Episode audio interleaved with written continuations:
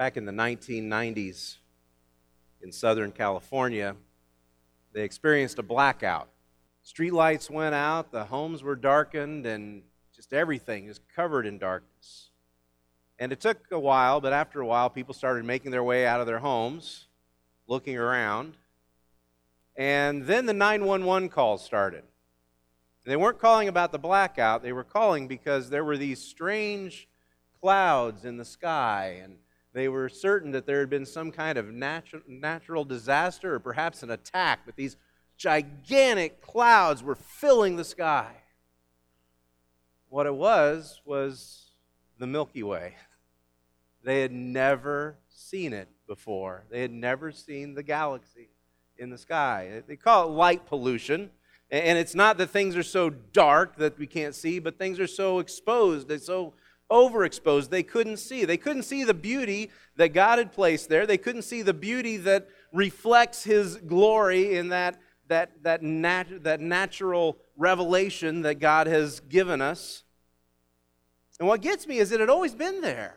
It, it had always been there, but they never knew it. And they spent their whole lives never seeing it. And yet, you know, the greatest reflection of God's glory isn't the Milky Way, it isn't the stars, it isn't the sky, it isn't the beauty of the sunset or the sunrise. The greatest reflection of God's glory is us. We are His crowning achievement in creation, we are the apex of His creation. When God created mankind, God said, It is very good. He was very pleased with what He had created. He created us in His image. But how many people spend their whole lives never seeing that? Never knowing that it's there, never seeing themselves as God sees them. I wonder what happens when, when someone never sees that, when they never experience that. What happens when they never see themselves as, as God sees them? What, is, what happens when instead they see themselves as a failure, when they're told that they're a failure? What happens when we tell our kids that they're unwanted? What happens when we tell them that they're unloved? What happens when we tell people that they're not welcome? What happens when we spend our whole lives feeling rejected? What happens when you're told you're not good enough your whole life? We're down to the end of the book of Haggai, this tiny little prophet, only two chapters long in the Old Testament. Haggai started out with a message to the people of Judah uh, that they, it was time for them to rebuild the temple. They had come home from 70 years of exile. They had come home from Persia, and they had had plenty of time to build their own homes. They had had plenty of time to finish their homes, to panel them on the inside, but they had failed to build God a temple. They had failed to put God first. But this final message in the little book of Haggai isn't to the people of Judah, it's to their leader, that man we call Zerubbabel. We're going to look at Haggai chapter 2, verses 20 through 23 today. That's on page 792, I think, of the Bibles that you have there in the pews. Haggai 2, verses 20 through 23. I want to read the first couple of verses there. Beginning in verse 20, the word of the Lord came a second time to Haggai on the 24th day of the month. Speak to Zerubbabel, governor of Judah, saying, I am about to shake the heavens and the earth.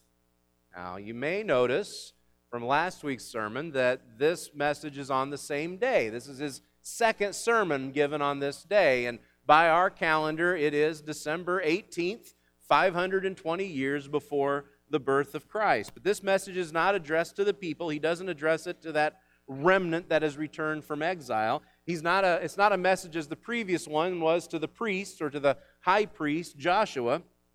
This is a personal message to Zerubbabel. And God says to Zerubbabel, I am about to shake the heavens and the earth. It's the second time he said that in this, this little book. He's telling Zerubbabel, I'm about to rock your world. I'm about to shake things up. I'm about to change your life. And when I am done with you, you will not be the same. You will not see yourself or your world in the same way. Now, it's not much of a stretch to say that Zerubbabel was one of the biggest losers in the Bible. And when I say Zerubbabel was a loser, I don't mean that he was bad because he wasn't bad. I don't mean that he was evil because he wasn't evil. I mean he was just a loser. He just, in his nature, he, he saw himself as a loser. In his heart of hearts, he saw himself as a failure. Zerubbabel was governor of Judah not by birthright, but because he was appointed by Darius, the king of Persia. Darius had all the real power, Darius had all the real authority. Zerubbabel was not allowed to make any decisions. He simply did what he was told. Now, more than that, Zerubbabel had spent his entire life knowing that God had rejected him, that God had rejected his entire family. He came, he spent his entire life knowing that he came from a family of losers. Zerubbabel's grandfather, Coniah, sometimes we call him Jeconiah, but Coniah had been king of Judah. He was the king. He had the authority, he had the power, and he wasted it. He was the last king of Judah prior to the exile, prior to the invasion.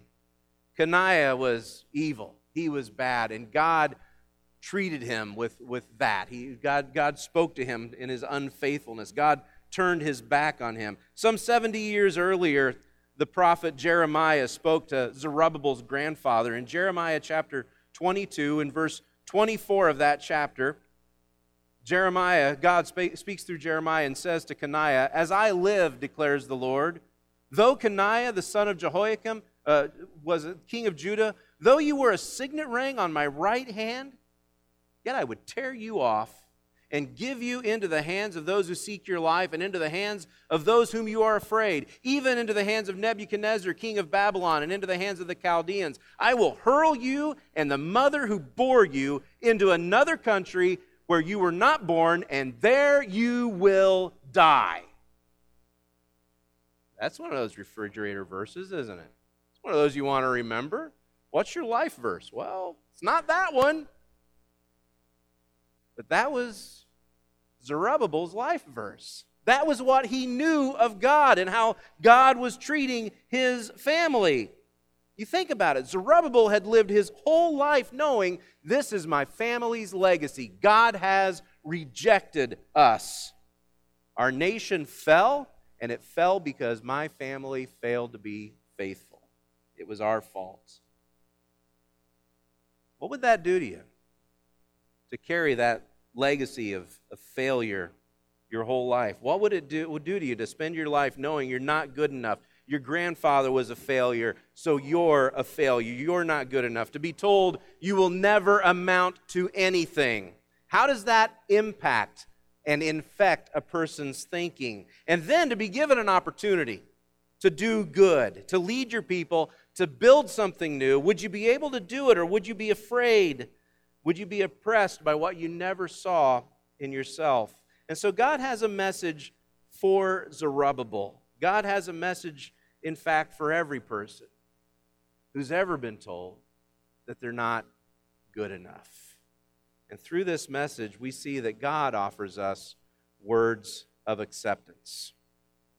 Now, I bet one or two of you, over the course of the last month, as we've looked at the book of Haggai, I bet one or two of you have thought to yourself, say, I wonder, what kind of a name is Zerubbabel anyway?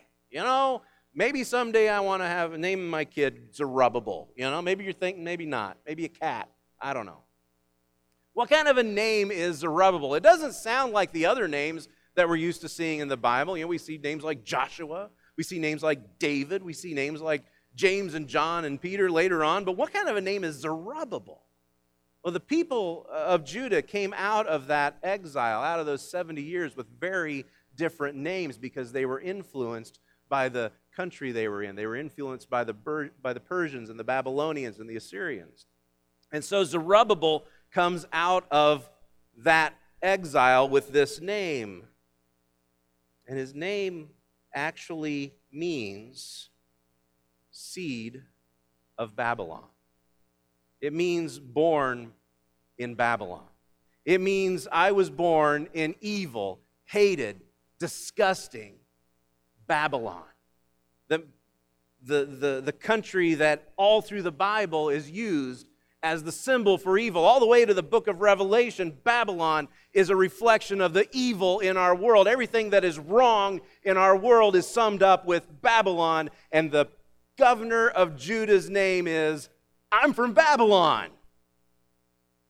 In other words, his name meant, You're not from around here, are you? You don't belong here. God had told Zerubbabel's grandfather, God had said to Zerubbabel's grandfather, If you were a signet ring on my right hand, I would tear you off. Now, I think we understand signet rings to a degree and what signet rings are. Signet rings symbolize belonging. It would have your family crest, it would have that which symbolized your family. And, and it was a, a symbol of belonging that you're part of the family, that you belong to me. Do you remember the story of the prodigal son? The prodigal son returns to his father. His father greets him. His father embraces him. And what does the father say? He says, Put a robe on my son, because you know he's been living with pigs and he smells really bad. So put a robe on his son, uh, on my son. Put sandals on his feet, and he says, and put a ring on his finger, because this son of mine was lost and is now found. This son of mine was dead, and he is alive again. And it was the father's way of saying, This is my son. You are welcome back. You're, you're not just going to come back as as one of my servants, but you belong to me.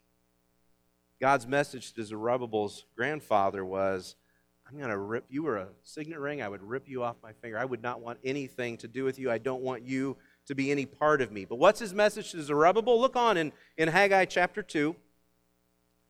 Verses 21 and following says, Speak to Zerubbabel, governor of Judah, saying, I'm about to shake the heavens and the earth and to overthrow the thrones of kingdoms. I'm about to destroy the strength of kingdoms and of nations and overthrow the chariots and their riders. The horses and their riders shall go down, every one by the sword of his brother. And on that day, declares the Lord of hosts, I will take you, O Zerubbabel, my servant, son of Shealtiel, declares the Lord. I will make you like a signet ring, for I have chosen you, declares the Lord of hosts. You hear that? I'll make you like a signet ring. Your past is not you. Other people's failures, those don't define you. God doesn't judge you by your mistakes. Instead, He offers you His amazing grace. Whereas earlier in this book, God was distant, Zerubbabel is always referred to as Zerubbabel, son of Shealtiel, governor of Judah. You know, we, we just kind of have this reference to who he is and who he belongs to. In verse 23, suddenly he's referred to as Zerubbabel, my servant. God says, This is, this is my servant. And don't hear that as something impersonal. He's saying, You belong to me. You are mine. You are my servant. And you realize that my servant was Isaiah's favorite term for the Messiah. Every time Isaiah refers to Jesus, the Messiah, he refers to him with those words, my servant. More often than not, that's the term that he uses. And he closes his message with those words, I have chosen you. Those are the words he spoke to Abraham. I have chosen you out of all the nations. I've chosen this family. Those are the words he spoke to Jacob who would become, Israel. I have chosen you. Those are the words he spoke to Moses. Those are the words he spoke to David. Those are the words he spoke of Jesus and through Jesus. I have chosen you. People need to hear that. They need to hear that from us. They need to hear that God has chosen them. We've got people in our community, we've got people in our lives who all their lives they've been told what they're not. All their lives they've been told that they're not good enough. And like those people in Los Angeles, they've never seen the beauty that God created them with. They've never seen the truth of who they are. And they don't need the church. They don't need us telling them what they're not. They definitely don't need to hear that from Christians. They don't need us telling them they're, uh, they're not welcome. They need us to tell them they are welcome, that they are valued, that they are loved, that they are forgiven. They need to know that they are important to God and they're important to us. They need to know that they are chosen. And you need to know that too. You need to know what God was showing Zerubbabel. God wants the pleasure of calling you his own. That's what God wants. He wants the pleasure of calling you his own. I feel like these four chapters, these or four messages from from uh, Haggai, have culminated in this one, in, the, in just these last few verses at the end. At the heart of the of this little book, it's not about rebuilding the temple. It's not about those things that they've done. Uh, the heart of it is God rebuilding our hearts, God rebuilding the heart of Zerubbabel. His reinstatement of Zerubbabel and those words of affirmation, I have chosen you. It is a message to us that no matter what we've done, no matter what others have said about us, God wants to call us his own. Now, this isn't the last time, this isn't the only time that the name Zerubbabel appears in the Bible. It's, it's not the first time, and it's certainly not the last time. The name Zerubbabel appears also in the Gospels of Matthew and the Gospels of Luke. Zerubbabel is included in the genealogy of Jesus. Zerubbabel is Jesus' great, great, great, great, great, great, great, great grandfather. That's the shaking of the heavens and the earth that God was talking about in that message. I'm going to shake the heavens and earth. Things are going to change, and you are going to be a part of that change. He is connected by blood to the Messiah, he is connected by blood to Jesus. And that's what continues to shake our lives today because you and I are also connected to Jesus. You and I are connected by his blood as well. I have chosen you declares the Lord of hosts. Through the blood of Jesus, those words are spoken to you. God has chosen you. There are other people in your life who are going to recognize you by your mistakes. There are other people in your life who are going to recognize you by your parents' mistakes, maybe even your grandparents' mistakes. Other people are going to know you by your failures. God knows you by the words of his son. It is finished. I have paid the price for this person. Other people know you by your mistakes. God knows you by his son. Other people see your past. God sees your eternity. He created you and he bought you with his own blood. He has chosen you. One of the, Fred Craddock, one of the best preachers you've never heard of. Fred Craddock was an amazing preacher. He died just a few months ago. He died back in March. He was an amazing preacher. He was an incredible teacher of preachers. I learned so much from his books and from listening to him.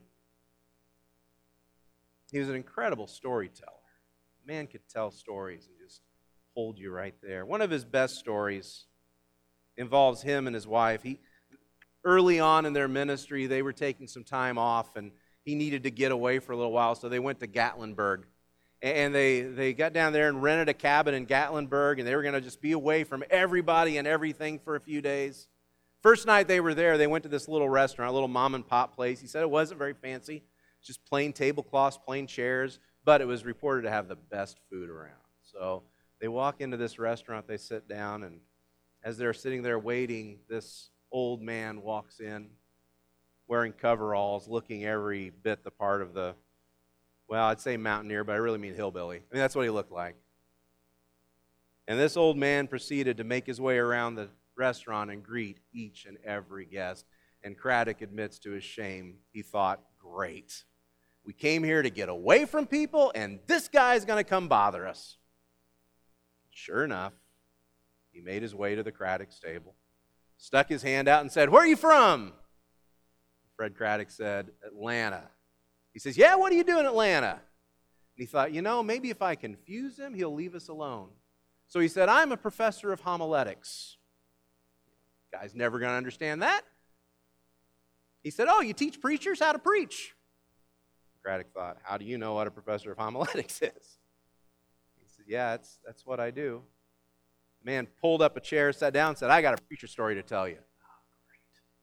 Because we've all heard all the preacher stories. he said, I was born on this mountain, grew up here. My mother never married, and as a child, that was a horrible stigma to be born with. People used to make fun of me in school. The kids used to yell out to me and they'd say, Who's your daddy? Who's your daddy? I'd go to the store and adults would say, Who's your daddy? I said, I, I got to where I hated being around people. I didn't want anything to do with anyone. All I wanted to do was just stay home. But my, my grandma wouldn't let me. Grandma insisted that we had to go to church. And so every Sunday we would go to church, and every Sunday we would get there just as church started, and then we would leave as soon as it was over so I didn't have to face anyone, I didn't have to talk to anybody. Said one Sunday we were a little slow getting out of church, and there was this big, meaty hand on my shoulder. And I looked up, and there was the preacher. Big guy, big booming voice. And this preacher asked me the question that I had dreaded for all 14 years of my existence. The preacher said, Boy, who's your daddy? And the whole church everybody knew. Suddenly, the preacher realized he must have done something wrong. And he spun me around and held me by both shoulders.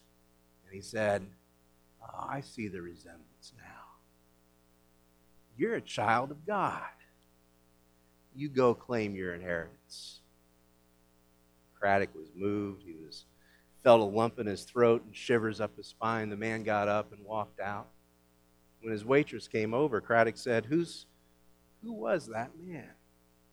She said, That guy? Everybody knows him. That was Ben Hooper. And Craddock himself remembered his grandfather telling him the story of the illegitimate boy born in the mountains of Tennessee who grew up to be a lawyer, grew up to be an attorney, and who the people of Tennessee later elected as their governor for two terms. And that man's name was Ben Hooper.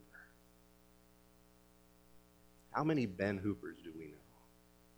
How many Ben Hoopers are part of our community?